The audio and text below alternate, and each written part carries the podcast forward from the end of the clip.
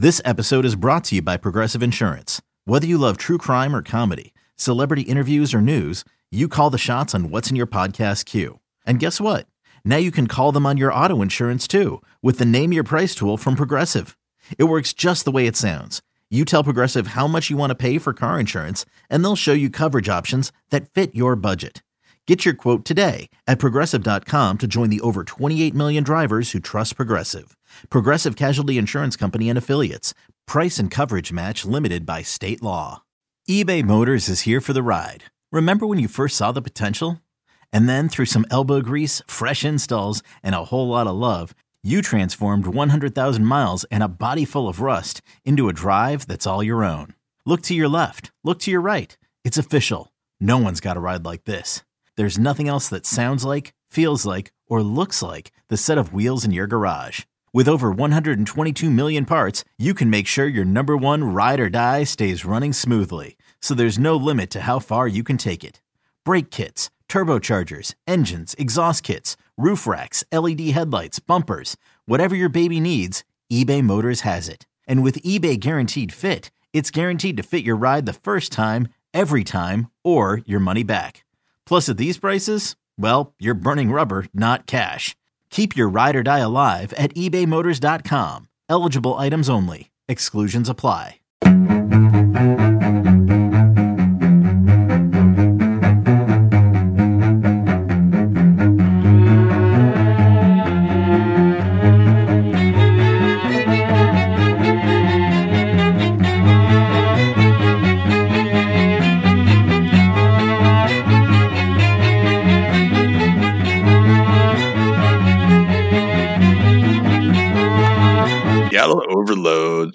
Podcast. Hell yeah, brother. Overload, brother. Beats by at Smoke M2D6. Welcome to another episode of the Seattle Overload podcast. I'm joined by Griffin and Ty, and we're going to have a special in the lull of the off season data, or as you guys would say, data episode. don't I say if you would data. Sometimes I say I say data. data. I, I like I like the long A. Honestly, I feel like it would have been like you that would have said data, and then we Yeah. would have said data. Hmm. You well, Yeah. as they say, you say pot- patata, I say potato. No, we say potato too. What? Yeah. Anyway, Right. Anyway, this Too is many this is so vowels. awkward. Uh, Yeah. Like but Z. you, you, you guys are That's clearly doing. You guys are clearly doing absolutely fine. Yeah, We we're, we're we're great. We're vibing. The vibes are great. The vibes are immaculate. Yeah. and how are you, Maddie? Well, you know, struggling in the Seahawks off season, no news, sort of having to rewind the Sound of the Seahawks episode two on the official Seahawks YouTube channel, you know, Mm. 400 times, play it back in 0.25 speed, pause it, uh, and hope that the blurry wall behind uh, the, the main shot somehow becomes visible and um, reveals all of the VMAC's deepest and darkest secrets. But uh, other than that, yeah, no, absolutely fine. So the next episode is definitely going to be offense based, right? And Waldron based. Well, I'm wondering if they're going to keep that on a um like download because they don't want to expose the quarterback competition. Uh, but you. But then they did. Oh, they can Like- frame it like it's anyone's game, especially because training camp ha- hasn't actually started yet. Well, and they did end episode two with a shot of Tyler Lockett. So they are hinting towards the Mm. offense. Oh, but right. I wouldn't be shocked if they exclude the quarterbacks. Yeah, yeah. We'll get some Shane Waldron action though. See what he emphasizes and what he doesn't emphasize. Bit of uh, Dickerson. Right, Yeah. right. Some uh, nice run blocking terms. Talking tracks and and Waldron saying about um, you know, m- pro- it- I I wonder if he coaches in the way he does press conferences, where he he says so so much and yet so so little. Absolutely Do, nothing. do you feel like the NFL could see these videos and then next year they're like, okay, you're doing hard knocks. I don't know. Maybe maybe this is their way of giving fans what they want, but being Mhm. able to control it. Because I don't think Pete wants a third party anywhere near. I wondered if stuff. this was actually the franchise preparing for Hard Knocks next year, and they've been told Oh, like maybe. it's quite likely. I, I'm I'm Not sure exactly how the eligibility works off the top of my head, but I'm pretty certain they're in line like next next year if they don't I make the will- playoffs. Maybe, yeah. I feel like a lot of the them doing this though was trying to rope fans in after trading away Russell Wilson because Yes, they're yes. kind Yeah. of worried. I agree. That was quite significant, and Yeah. they have also been advertising their training camp tickets quite a bit. Usually, that sells out immediately. Friends, uh, sorry, not friends, spies, who I send the VMAC to take pictures of certain things. Um, they they've been able to get tickets very easily, and there's still tickets available. I think for a lot of the training camp days. So they clearly are struggling to get fans invested in this team full of superstars like Jamal Adams, DK Metcalf, Tyler Lockett, Michael Dickson. Mm. Jason Myers, Tyler Ott, Travis Homer. Right. hmm All the Nick best Ballard. players. hmm So, football data. This episode, we're going to highlight five, maybe six of our favorite metrics around the Seahawks from the 2021 season, but also extrapolate that to how, you know, that uh, may look in 2022, you know, how that impacts the future of this football team. Right. And first up, quarterback wins. Quarterback wins and uh A valid yards. metric. Yeah. So the one that I chose was um EPA So- per play. Seattle's defensive EPA per pass allowed to wide receivers and tight ends since week six. And the reason why I am highlighting that um, line, why I'm choosing week six to be this line of demarcation Mm. um, is because, well, that's when they changed things on defense. That was kind of when they, um, that was when they they started to shift toward more uh, two high, as the saying goes, and playing really aggressive zone, having really aggressive zone ma- matching principles within their two high stuff. They had done some two high stuff uh, before uh, week six, but there wasn't as much. They weren't putting as much on the overhangs like Jordyn Brooks and Ugo Amadi when they were in that. Mm. Um, so that's Well, kind of when they. to, to your point as well, Yeah. Griff. That's when they changed, like from a schematic perspective, but also personnel wise. Something I, I was reminded of recently. You know, the the cornerback situation. They kind of had that was not ideal, and they had to sort of figure that out, and it sort of started right. coming it's- together. Then, Yeah, it's it's cornerback driven as well. That's that's that's for sure. Um, and Maddie, you can expand on that. But so without much further ado, that stat was um again EPA per pass allowed to non-running backs, right? Wide receivers and tight ends combined. They were hold seven- on, hold on, Griff, Griff, real Yeah. quick. Maddie, can we see that huge bottle again? That is a massive, absurdly massive water bottle. uh, well, no free ads actually. Oh, Well, ripped off the label. Rip off the label. We want the bottle. It's very important to um to stay It doesn't- hydrated. It doesn't even fit in the whole frame. Is that what is that? Sixty-four ounces. one point five liters. Wow. Jeez. I Do you do ounce. liters? Uh, we You actually do not. What's interesting is we actually do do liters, but we do like nothing else in the metric system. For whatever reason, though, we do use liters. Hmm. Yeah, you can buy like liters of soda bottles at the store. Talking of metrics, Okay, so they were Sorry. seventh in no, sorry, that was an important segue. Seventh in EPA per pass, wide receivers and tight ends. In effect, they were a good pass defense um, downfield, um, and it's important to highlight uh, because, well, it, it frames it frames their strengths and weaknesses as, as a defense because um, and this will kind of lead into the next stat. I don't want to give it away yet, though. But when you're a defense, everyone has mixed feelings about what the defense was last year. But when you're not, when you're not letting offenses get vertical on you, and you're just simply not giving up many completions, um, or even attempts, even downfield, it's hard to score a lot of points. Uh, uh, it's hard for an offense to score a lot of points, so they can't put the ball downfield.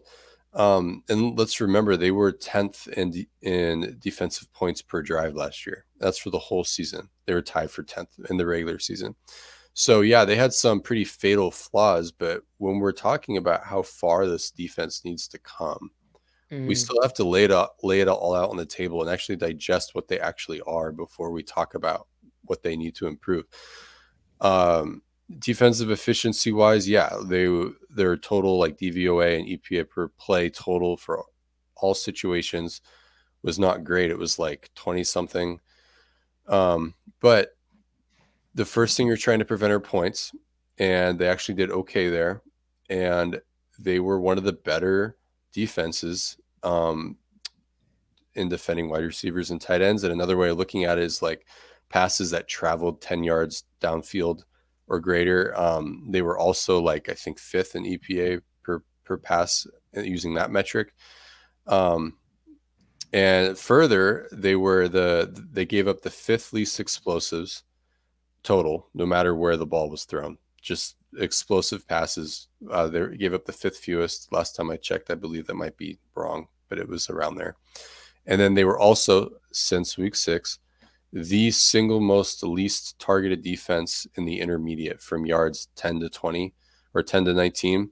Uh, and that's by total dropbacks. So um, that just meant, I mean, if you're not targeting in the, over the middle or or past 10 yards, you know, below 20, in that intermediate section, things aren't open because any offense would rather throw there than hit the running back or hit the check down or have to hit something more shallow than that. Now, obviously, they were if they were seventh in that metric that I initially listed, and they were tenth overall in points, and they were even they were like 22nd or something in total EPA per play. That obviously means that on passes to running backs and or passes below 10 yards, they were doing horrifically, and indeed they were. Um, and we've talked ad nauseum on this podcast reasons why for that. Well, Um, we can we can also but- transition to a different metric for that as well. Well, but- we can. So I guess I'll do two in a row because it makes sense. Um, the next metric I was going to highlight was their um, for the whole season on passes to on passes of air yards less than five, which that's an attempt to kind of um, combine screens and checkdowns and and things of that nature, swing passes. They were 29th for the whole season, which is horrific. So obviously, and, and the success rate was like 56%, which is like ludicrously high um, and that was also worse than the league. So they're just like giving up all these first downs on the, on those passes, and yeah, when you're playing two high, that means, and even if you're playing cover two, you have five underneath defenders. But if you're assigning your corners to play kind of an aggressive carry on a fade ball, because if you think about it, cover two, you want top down coverage on a fade ball. If you're wanting them to carry that route, in essence, you kind of sometimes only have three defenders or two defenders to one side if you're checking it down. And that's just bad spacing to be able to defend um, that running back or that tight end or that receiver on, on those checkdowns. They were, so yeah, they were 29th in the league, but oh, wait, I, I uh, forgot what I was saying. I just cut myself off. um, but when you don't have a pass rush and your interior defensive underneath interior is being ran off by the routes, and pass rush is just giving the quarterback all that time. By the time they actually hit the hit the running back, there's more space between that running back and, and those defenders. So Mhm. it's essentially we on observe it and statistically, it appears to be a pass rush issue. Um, but that's kind of a theory. But we can go even further with this because when you when you uh, identify when Carlos Dunlap finally started to come alive last season, which is around week 13, week 14 Mhm. the final five games of the season, when the four man rush improves, that same figure to uh, that same defensive figure on um, attempts under five yards, they jump from 29th up to 15th in the league. So simply Carlos Dunlap and Darrell Taylor playing at their best that we saw last year cut that problem in half basically. So we can assume that with Uchenna Nwosu coming in, hopefully the addition of Boye Mafe, Shelby Harris, which is huge, Quinton Jefferson, who's a decent interior pass rusher. Um, hopefully we see that principle continue to improve so that they can pl- continue to play their base stuff as much as necessary, but be able to defend all uh, three levels of the field. So that's going to be one of the main things to look for next year. Can the back seven maintain their play and defending downfield? If you think about it, it's they did that without a pass rush too. that they were those they got those figures against receivers, tight ends, targets down 10 yards down the field or greater without a pass rush. Um, adding a pass rush theoretically that those numbers could improve even more, but also um, can that improve the the YAC problems at the first level um, so they can get off the field. Yep. Uh, the main the main caveat there is obviously the exit of DJ Reed and the corner situation having potential, but being a question mark still. So it's enough for me.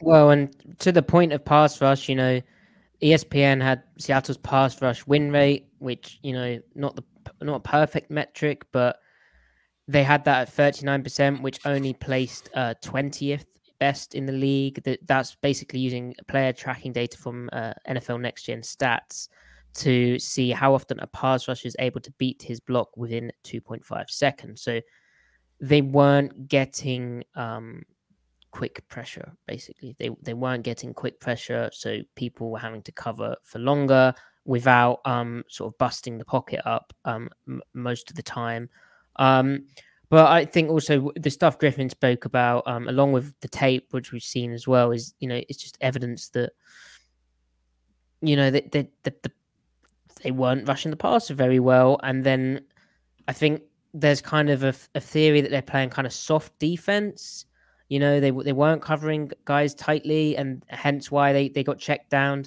It wasn't really that the case. You know, yeah, they were having to get deeper in their drops because of the fact that they weren't able to rush the passer as well. But you know, really, they were playing matchup zone coverage. Um, they were matching routes tightly down the field. The issue was they couldn't remove the check down. Now, Or the screen. But well, but also to Yeah. your to your point, you know, you mentioned your metric about wide receivers and tight ends and how running backs carve them up.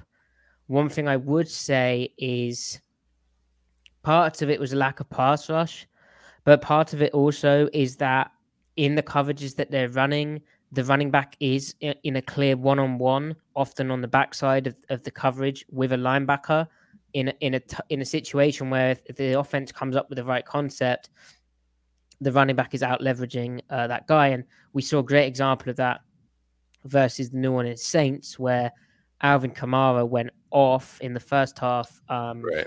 against Jordyn Brooks, and then um, e- even more uh, chiefly against um, Ryan Neal in, in dime, uh, beating one on ones.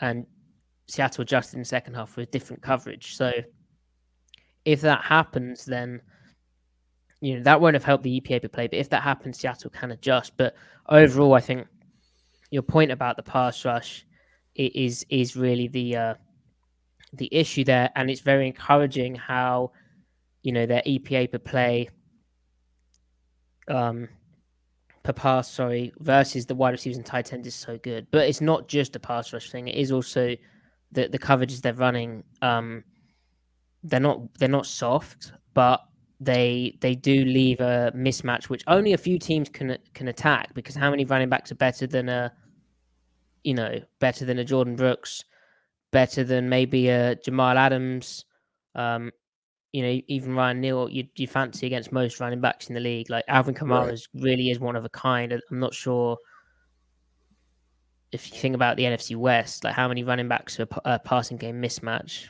And and and like yeah, like it's check down. It's also screens. But if you think about the design of what screens are doing, when you talked about like aggressive match zone, a lot of screens work because they're trying to run the coverage off. They're Yeah. trying to get you as far away as the running back as possible, Mm-hmm. make you think it's some nasty like you know play action concept. where You got to roll over, find the vertical releases, yeah. Right. And so get the linebackers as far away as possible from that running back. Then by the time you hit the running back, it's one guy on a one on one with three 300 pound offensive linemen. Mhm. And that ball is just going to go for, you know, 10 plus yards every time in those contexts. Um, we did see them improve a lot versus screens against the Cardinals. But again, that kind of goes back to they had pass rush that game. When you when you have a a, a formidable four man rush, um, the the running back I mean, you can influence the protection, is what I'm saying, so that the defense can play seven on four instead of seven on five. If the running back or tight end has to block or block for longer, like a check release, then that just gives you a numbers advantage. One way to defend the running back is make him block, right? Yeah. Or Um, And and to that point as well, or you can do as they did down the line against like the Packers really well. You can run sim pressures where you're guaranteeing that your fourth rusher is rushing the back. Therefore, Right. your eyes of the fourth rusher are right on the back. So if it is a screen, you know, he's rushing right into the the screen. Right. Right. He, he's right there. Yeah. Yeah. Yeah. Um, so that, that will be a, a big thing if we can see. I mean, the offenses did not respect their four man rush last year because one, it just wasn't good, but it really hammers home how poor it was at times when they're running like four out of empty or like big dagger country, like cross country dagger out of three by two empty formations. Yeah, the five step drop Yeah. f- Deep, Kind of five step, from- seven step drops. gun empty, like BA. It's just like this a def- a defense can't expect to hold up like that. Um, or the coverage can't unless you've got, you know, amazing man corners, which very few teams do. And if they do have very amazing man corners, they can't hold on to them for very long, as the 2019 Mhm. Patriots showed. Um, so, so let's talk let's talk about the corners. yeah, So as as I alluded to, Seattle's cornerback situation after you know after week six kind of really started looking good because week six, if you recall, was the Steelers game, right? And Tre Brown, uh, they they approached that like it was an open competition with um Sidney Jones, right? They they sort of switched time Right. while DJ Reed anchored on the right side. Um, the week before against the Rams in, in week five, that was just Sidney Jones. But then in, in, in week four, they were kind of messing around with the, the corners still, and they're still, sort of still trying to um, yeah, figure things out, chemistry out, all of that sort of stuff. So it really does matter that that you know they actually had their cornerback group kind of starting to be established. Now, the other thing I'd ask you, Griffin, is this year DJ Reed has gone. So it's all well and good saying their EPA on passing plays, you know, versus wide receivers and tight ends was really good last year. But without DJ Reed, with Sidney Jones, but you know, Tre Brown's hurt, he's um, coming off a really bad knee injury. We assume Sidney Jones will be the starting left corner. He's kind of the only certainty in the cornerback group. You'd, you'd hope, but then is he a certainty because he was available for a reason? He has an injury record. You know, it's it's, it's looking patchy the cornerback group. Whatever way you want to spin it, whatever way they've tried to upgrade it with the draft, right?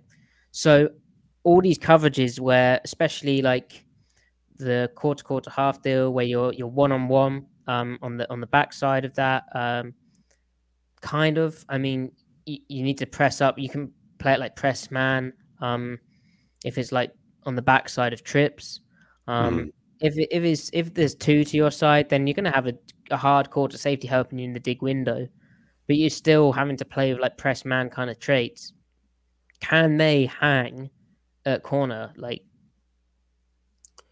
right. are you confident? Uh, I mean, it's. I mean, I want to say yes. Uh, th- there's a path where they are good. I mean, th- there's a reality where they are just fine.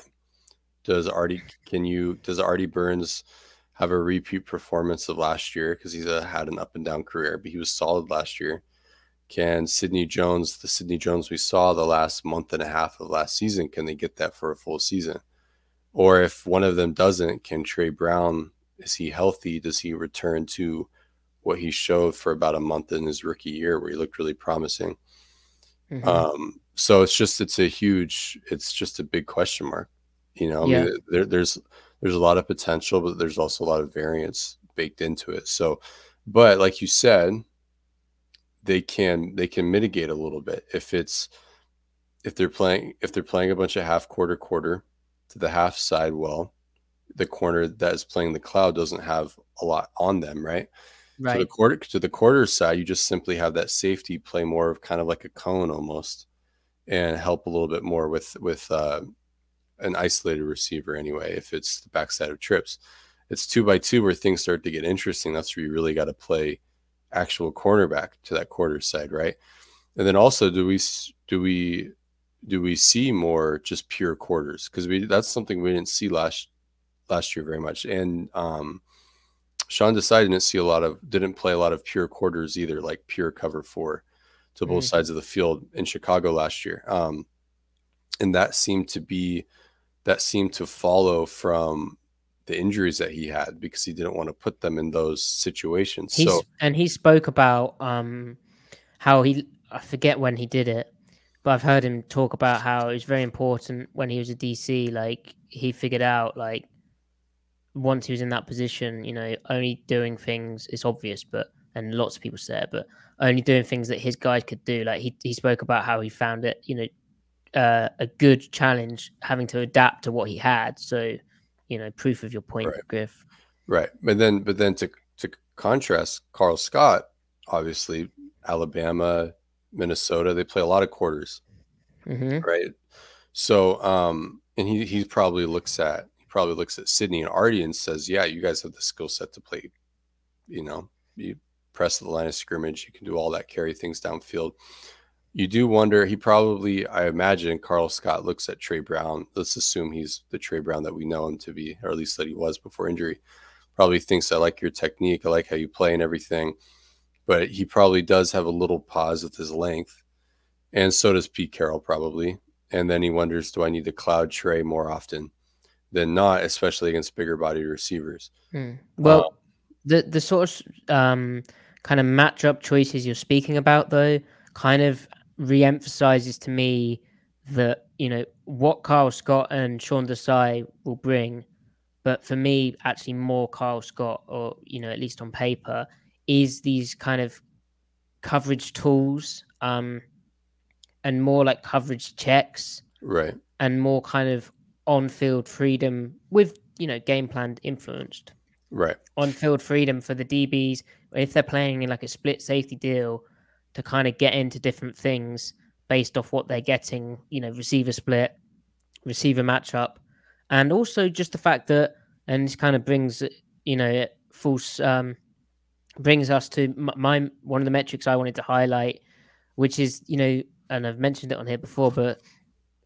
Sports Info Solutions charted Seattle as running the fourth highest percentage of cover two, cover four, and cover six, so middle field open zone coverage in the NFL versus drop back passing game. And True Media had that the Seahawks is the fifth highest percentage. So Seattle was doing a lot of this already, but Right.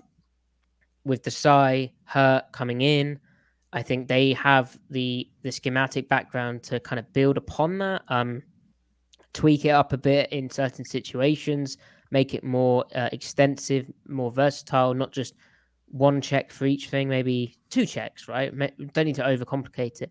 And maybe those two checks the next week are the the plan B check or the the slightly different check is is different because of the different opponent and what they face. Right. They just have a bit more in their arsenal. Not that like you know Seattle couldn't have done that in the past. It just wasn't their emphasis, um, Right. and they were sort of finding their base still.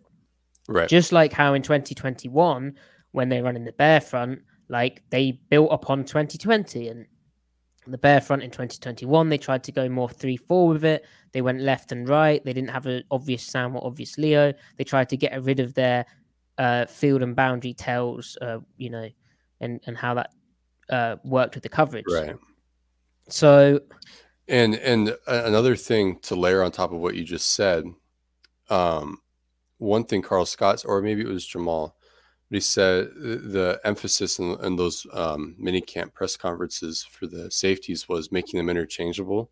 mhm, If if they're interchangeable to you know left right, but when it comes to wanting to protect the corners, if you can make the safeties truly interchangeable, you can make your uh, kind of your your split safety coverage like ambidextrous in a way.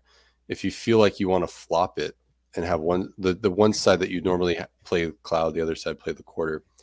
If you feel like there's a corner receiver mismatch that the that the offense can manipulate to their favor, then you can just if you truly have Jamal and Ugo or Jamal and Quandre structured and designed to where they can flip the call if they need to, then you can cloud the side that you'd rather have clouded and still play quarters the other side. And, and the rest of the defense can, like the domino, the schematic domino effect can can um can uh, follow. Last year, it seems like if that happened, they just reverted to playing cover two in, in those situations because they did play so much cover two. If, if there was, if they wanted to, if they would have rather played half quarter quarter, but they found themselves in a situation where, you know, they wanted to uh, protect one corner or th- they played a lot Or of both corners. for a lot of different reasons. Yeah, right. But then they would just cloud both sides. Yeah. Um, this would give an organization an organization to the defense that would kind of allow them to get into what they really want at all times. Um, with that, so that that's another thing to look for, I guess, with, with the safeties being interchangeable. Um, Mm.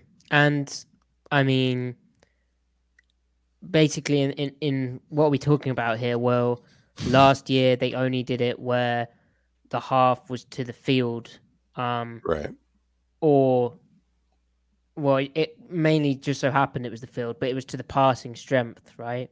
right, Um, and then the quarter side was to the weak side, but to Jamal Adams in the boundary. And Jamal Adams played in the boundary. Quandre Diggs played to the field. Uh, Ugo Amadi played to the field in his vertical hook, matching the, the two vertical. Um, and they had a like a squat corner to the field, and then they had the quarters on the backside, right? So Right. This year, if if it's like the same thing, you know, you mentioned the interchangeability. If it's like the same thing as what they did with Bear when they then went left and right in 2021, maybe they. I I liked how that fit their personnel last year. However, if they kind of change it up occasionally this year, which uh, it sounds like they're going to do, and they they don't have the the you know both of them do both, you know that that is big. As you basically said, I've just repeated what you said in a slightly different way. Um, so is uh, I, I guess you know we mentioned pass rush, right? Last year, another metric that you wanted to talk about, Griffin, their blitz rate was uh, 22.4%, which placed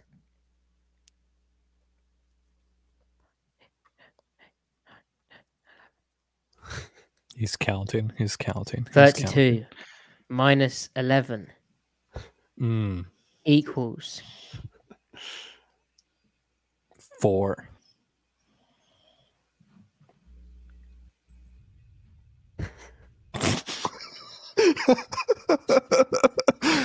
you Af- look so appalled. After, after we count to um, after we count to ten, we're gonna name our vowels, Matty. Mhm. 22. Nope. It- well, they well they placed 22nd. So they placed 22nd in their blitz rate. So that was minus 10. Yeah, well, you know, we're under pressure here. Jesus. Um, so they they were. Yeah, go on. So their their blitz rate was 22nd in the league at 22.4%. So Griffin, why weren't they more aggressive? Um, why weren't they more aggressive? Uh, are they a soft defense? Were they a soft defense last yeah year? so I I- obviously kind of like to unpack that question that implies that an aggressive defense is marked by whether they blitz or not right that's just in part a straw man because not everybody characterizes ag- defensive aggressiveness that way it can be you know man coverage or how aggressively you match routes within zone or you, you can even look at it like if you have problem areas that you know are problem areas do you devote schematic attention to that? And that could be anything right? Is that does does that mean aggressive? Like right that could mean the word can mean anything and everything you want it to mean right? Um but yeah so seattle uh rushed five or more guys whatever you said 22.4% which came in at 21st if you look at the the list of percentages that's kind of most teams are clustered between like 20 and 30% so you know, like average, if they blitz three percent more, they'd be dead average, right? So, um, so I, but to put that number into context, Seattle normally, like the last four or five years, have kind of hovered between 22 and 26, 28 percent. So that's kind of right in their their ballpark, and they weren't they weren't lacking this year because they weren't blitzing enough. They weren't being like you know trying to get after the quarterback as much. Now when you don't have a good four man rush, yeah, there's merit in in rushing a lot, but that can be dangerous because we have to remember the first half of 2020 they were like top five in blitz rate. They were one of the most aggressive teams in the league, and they generated a lot of sacks and they also gave up a lot of explosive passes downfield because their corners couldn't handle it. Because when the blitz was blocked up by the offense, um, the corners couldn't hold up. Um, it wasn't until DJ Reed came in that they were were able to hold up more when when they did blitz, and they still decreased the blitz rate in the second half of 2020, but um, because they were just trying to play more sound collective drop drop seven defense. But the the point is though is that being more aggressive isn't a panacea up front because that can it has to be it's a delicate balance all easier said than done but that said seattle was a very effective team when they did rush five this year um, and and not all blitzing is the same obviously like you can blitz out of your base zone for a different reason than you would blitz when it's third and seven and you're showing cover one and you've got six guys, seven guys up on the line of scrimmage and you don't know who's blitzing and who isn't, right? Like two different worlds. Mhm. When Seattle's blitzing, um, And sorry, we Yeah, should say. You can't. It's harder to do that on base downs because if you're if you got lots of people up front, then people get knocked out of gaps. You get weird blocking angles. Like or you it's picked when you're trying unsound with stopping the run. It's unsound. It can be unsound for that, and it can also be unsound trying to get into your pass drop if you're playing zone. Now, the principle in Seattle when they did the principle for Seattle when they did the Seahawks, when they did rush five or more in their early down stuff was to, well, it was to kind of supplement the supplement the lack of inherent like attacking the offense that is not there when you're when you're dropping seven. Like when you're dropping seven you're playing bear a bear front which isn't great spacing for, for a four man rush. You're dropping seven into coverage. The principle there is if they drop back you're just trying to choke out the passing concept and make the quarterback make either a bad decision downfield or check it down and then you rally and and and, and tackle the ball.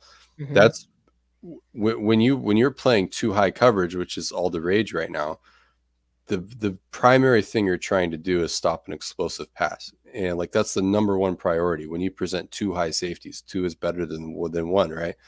Well pete carroll's philosophy historically or at least in seattle being cover three but still the the main concept is don't let them be go deep well he's really saying we can get it done with one safety and we trust our corners to defend the fade ball no matter what right um but but we associate we associate being you know conservative and stopping the deep ball with Pete Carroll's cover three, but two high is even more even further in that direction. You're saying prevent it by default almost. Now teams still get explosive against two high coverages. It can happen, of course, but like that's the whole point. You're devoting more resources to stopping that. So um so to win back some So real quick, real quick, yeah two high, uh, co- base like vanilla as hell. Cover two. If you get four verts, you should have five guys, five defenders, basically deep, right? If you have, if you're if you're running cover three, you get four verts. Um, you should you'll have like four defenders deep. So Yeah, right. Yeah, true. Um, with all the matching for each Mhm. respective coverage, Mhm. of course. Right. But so point being though is like no one's calling Brandon Staley's defense soft, right? No one's calling Vic Fangio's defense soft, but their primary their number one goal is you're not going to go deep on us. That's what they're that's what they're saying when they choose to spend that much time in two high. Um but so when Seattle's living in that same world this past year with minor differences, if you don't have a four man rush out of Bear, if you I- just don't have the talent, go ahead. I think I my take on that is the problem like one we haven't seen uh the NFL in general actually come up with the like I think this year we're going to see so many intermediate like beaters, right? Right. Like big digs, backside dig, bang, like beating these two eye kind of deals. But also I think the way that they match the the obviously the deep, right? But the way they they choke out the check like cover check downs tightly, like I think that is inherently like it feels more aggressive than like when you see cover three and it's like they check it down and we rally to it. You see, you see what I'm saying? Like that is Yeah. And, well, softer looking. right, but I mean, it, it looks soft and Whereas half cover three is obviously covering up that intermediate, you know? Right, right, and it all depends on how you match stuff. Of like course, yeah. what, what what ultimately defines the potential of a coverage is what the underneath defenders are doing, right? Of course. Um, but like so anyway, so see, so sound coverage and what Seattle's doing in their base stuff last year prevents positive plays from happening for the offense. But you want to also generate negative plays for the offense. That's that's forcing incompletions. That's um, well, not just forcing completions, but obviously turnovers, getting tackles in the backfield, sacks, tackling the check down in the backfield if you can at the line of scrimmage, you know, two yard gains, etc. Seattle gains back some of that lost aggression inherent to the scheme, but then further also inherent to what they don't have up front by um, sending like sending the slot every so often and then spinning to cover three or or you know sending two guys weak and then dropping other guys right with like a classic like NCAA blitz they call Mhm. it the classic fire zone blitzes and stuff. Um, anyway, so th- they did that at a short clip, and it's it's uh, fair to wonder why not do it more if they got such great results out of it. And by great results, I mean they were when they rushed five or more compared to other defenses in the league, they were I think seventh in opponent yards per cover snap. So wildly successful. Yeah, why not do more of it? But we're not talking about that, and I suspect they will do more of it this year. But we're not talking about them approaching thirty plus percent. Like they're not going to be Rex Ryan. That's not what they're trying to do. If the Mm. more the the more you dip into your auxiliary and supplemental stuff from your base stuff, the less you, the more you cease to be your base defense. And their base defense, not just in base personnel, but it needs to be rooted in you're not giving up passes downfield. That's what the whole defense is trying to be. Mm. And again, it's the it's e- the easier it is to defend all three levels with the a better four man rush, but the fire zones and stuff in their earlier call, their earlier down calls will allow them to, um, you know, generate more negative plays. So What what I'd also um where I'd like to take this actually also is kind of the nickel position in 2022. So like it's funny me saying this because I've actually in a past episode I think Justin Coleman might actually struggle to make the roster. but if Coleman uh, proves me wrong and, and is is right and is that kind of man nickel, that really matters to me because in bear like the the bear spacing the easiest way to send pressure from that is those five guys at the line of scrimmage and then to run Right. cover one behind it right if you're going to run a fire zone so three deep three under it's so obvious to a quarterback they're drained out here um like it's going to be these three off ball guys five will come at me like i know where to go with this football. I know where my beta is. But if you're running cover one it's tighter coverage. You can peel either of the ends and you can still have Right. a rat playing. Right, you're keeping the back in. You're not um most of the time. Now it's, e- it's easier to send the pressure out of cover one with that spacing and that struck that five three kind of presentation. Um so Seattle didn't really have the nickel as we spoke about in Ugo Amadi to play kind of man coverage on the slot. But if Coleman can do that, then that kind of unlocks more options for them on early down pressure wise, more more viable options. The option was always there and they did they did still do it, but like Coleman could Well, be a different level of that. the more other thing is doing it. We've talked about Ugo and what he's good at. We've talked about Justin Coleman and what he's good at. One being zone, one being man, man for Coleman, zone for Ugo. The problem though is as far as the, the disguise goes, as far as disguising goes, like what you were just talking about, Coleman's out there. They don't. You don't want that to be a coverage tell, right? You don't want that to be like a man Nope. package world. hmm So if he can be good at zone, you know, just good enough, then you can. That's when you can blitz and then play cover one behind it, right? That's where you can get into that world, right? Especially with bear spacing, like you said, because you've got two guys standing up, you can do different things to manage the running back with that, right? Mm. And then, but with Ugo, it's like when he's out there, they know they're playing zone. So if they do send pressure, they're likely playing Right. zone principles behind it.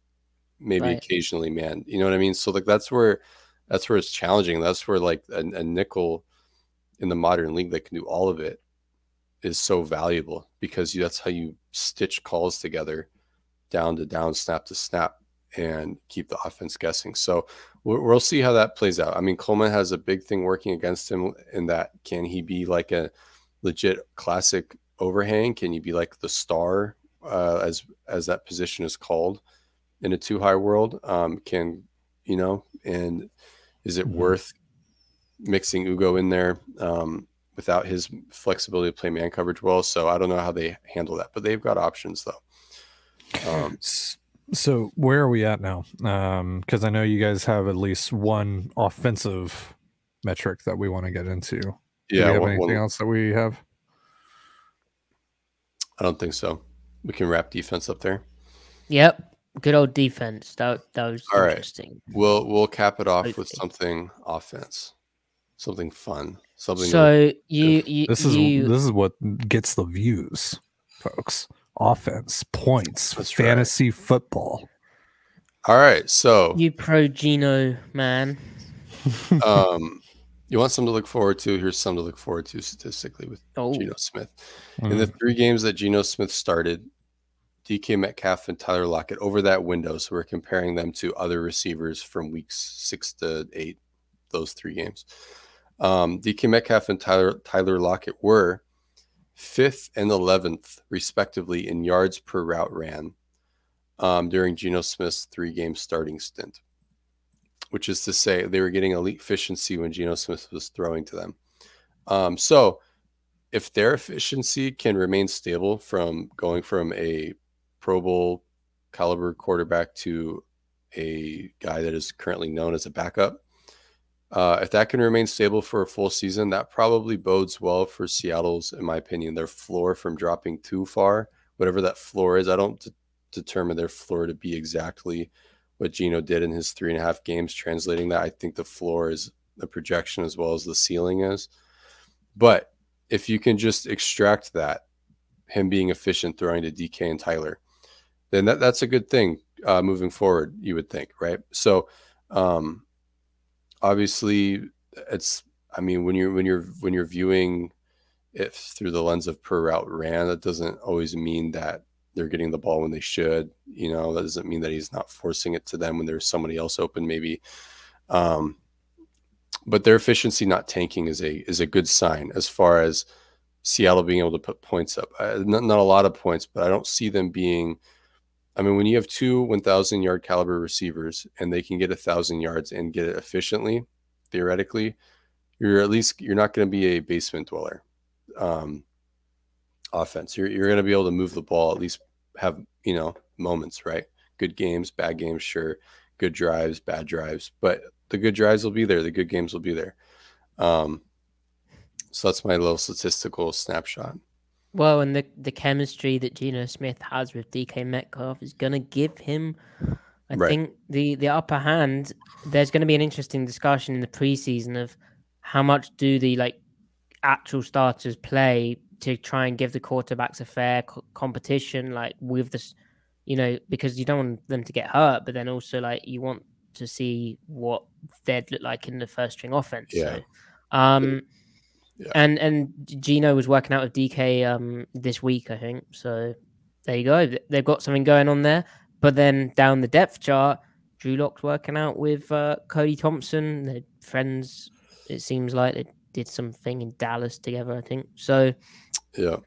Cody Thompson may play more in the preseason. So right. interesting. But I always think back to that Geno Smith unlocking DK Metcalf uh, right. intermediate back shoulder fade, where if right. DK can become that kind of guy, where it's like, mm-hmm. you know, 15 yards, one on one, back shoulder bang. Right. Okay. Um, and Geno was very accurate to both of these guys downfield too. They mm-hmm. didn't always connect, but I think every throw was, I think, was in the realm of catchable. Uh, this is another stat for you. Uh, Geno Smith on air attempts over 16 yards and greater. Um, he had like I think he led the league in catchable rate according to Sports Info Solutions. Now catchable is very subjective, And I'm not saying he's the most accurate quarterback in the league down downfield. I'm not taking that stat at face value. However, it does indicate that he was actually accurate downfield. His um so, deep ball catchable pass rate was 57.1%, which is high. Mm-hmm. But so, his his and interestingly, his catchable pass rate was 68.4%, which um only came in 42nd. But the fact that his deep balls were relatively high for a deep ball is is um he's not afraid to go downfield either uh, and that's they can they have the He'll take his shots ability. he's not he's not that veteran who understands defense but won't push it downfield you know the classic comes into the game and then is just like really good at taking that check down right no and I then mean, what happens is the defense just clamps the check down out and then it's the end right he's not afraid to push the ball and we've got more to say about how he is in the drop back game, which this preseason will be really revealing because he'll be working with the ones against ones, against you know defenses ones. So at least most of them. Um, also, yeah. also another one his his uh completion percentage over expectation um during his stint was actually second in the league um, he completed more than six. Now I, I have issues with that stat, but it's still it's interesting. It's so it's it's how you wield it. I don't have yeah, I don't have issues with the stat. I just think well, like any stat, we have to understand what it's actually telling us, right? Right. Like right. it's really good in my opinion. Right. Yeah. Yeah. Yeah. Yeah. For sure. I mean, it, it combines um depending on who's doing it but it combines um, the expected completion of, I mean, what website or charting company? Right. But it combines like expected completion of, of depth and then also proximity to defenders and stuff. Um, which, you know, cool. Uh, second in the league. So he completed six and a half more percent of his passes, six and a half percent more of his passes than expected which ranks second in the league, second behind Joe Burrow, who isn't known to be the greatest arm talent. But just below Smith was Rodgers and Kyler Murray. So like these there, there are guys with talented arms right right in there with him. So it's it's not it, it, we're not proclaiming him the second most accurate quarterback and the best deep ball throw in the league. We are simply saying that he actually has arm talent.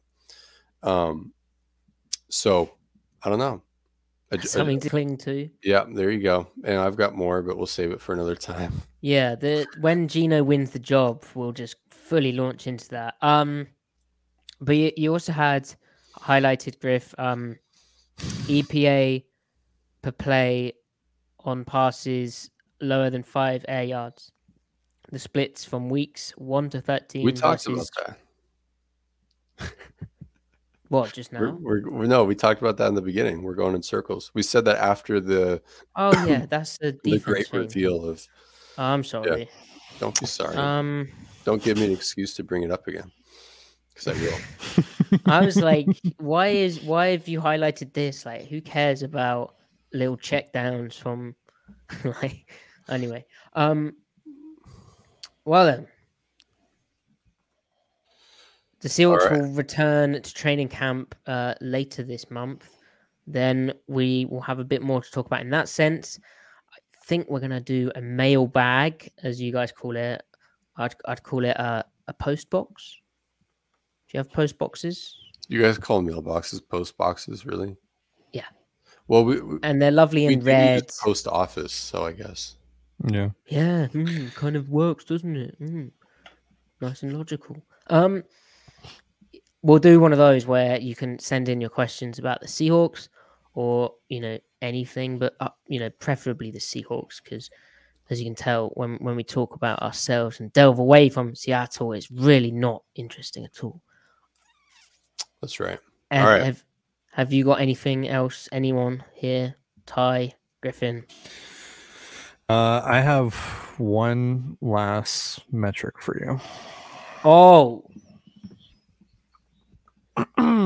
Lay it on us. Football. I have seen the light, folks. Oh, the Mariners won. Geno Smith is QB one, but also yes, the Mariners won, and the Mariners have won eleven in a row. That is all, that is also a great metric.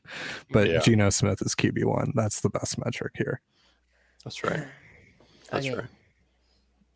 Great, Griffin. Very good. All right. Well, thank thank all any right. work coming up. Everyone, check out Ty is the editor at inside the mariners.com. If you like the Mariners, come check it out. Also, check out the Locked On Mariners podcast on YouTube or wherever he, you get your podcasts. He will take you inside the Mariners. Mm-hmm. Griffin. All the way inside. You got if you're watching this, you know where to find me.